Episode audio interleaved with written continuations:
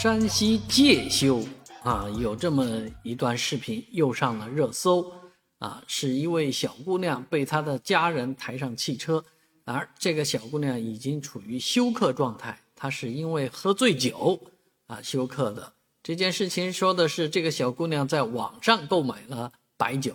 然后有几个小朋友一起喝酒啊，喝到这个小姑娘喝醉，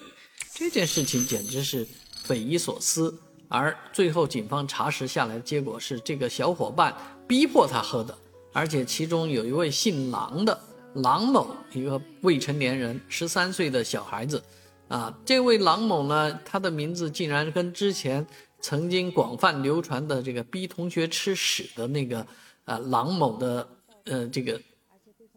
身份啊各方面都比较接近，最后经有关方面去证实啊调查证实。是同一人，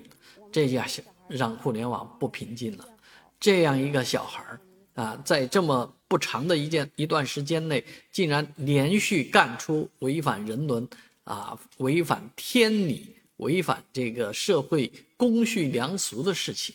啊！这样的家长，这样的孩子，他的家长不知道是怎么教的，而这样的孩子，社会给他的教育看来还不够，所以这样的熊孩子。啊，已经不能叫熊孩子了，这个孩子太太令人出离愤怒了。这样的奇葩啊，这样的人啊，应该怎么样去教育呢？可能这是留给我们全社会共同的一个思考题。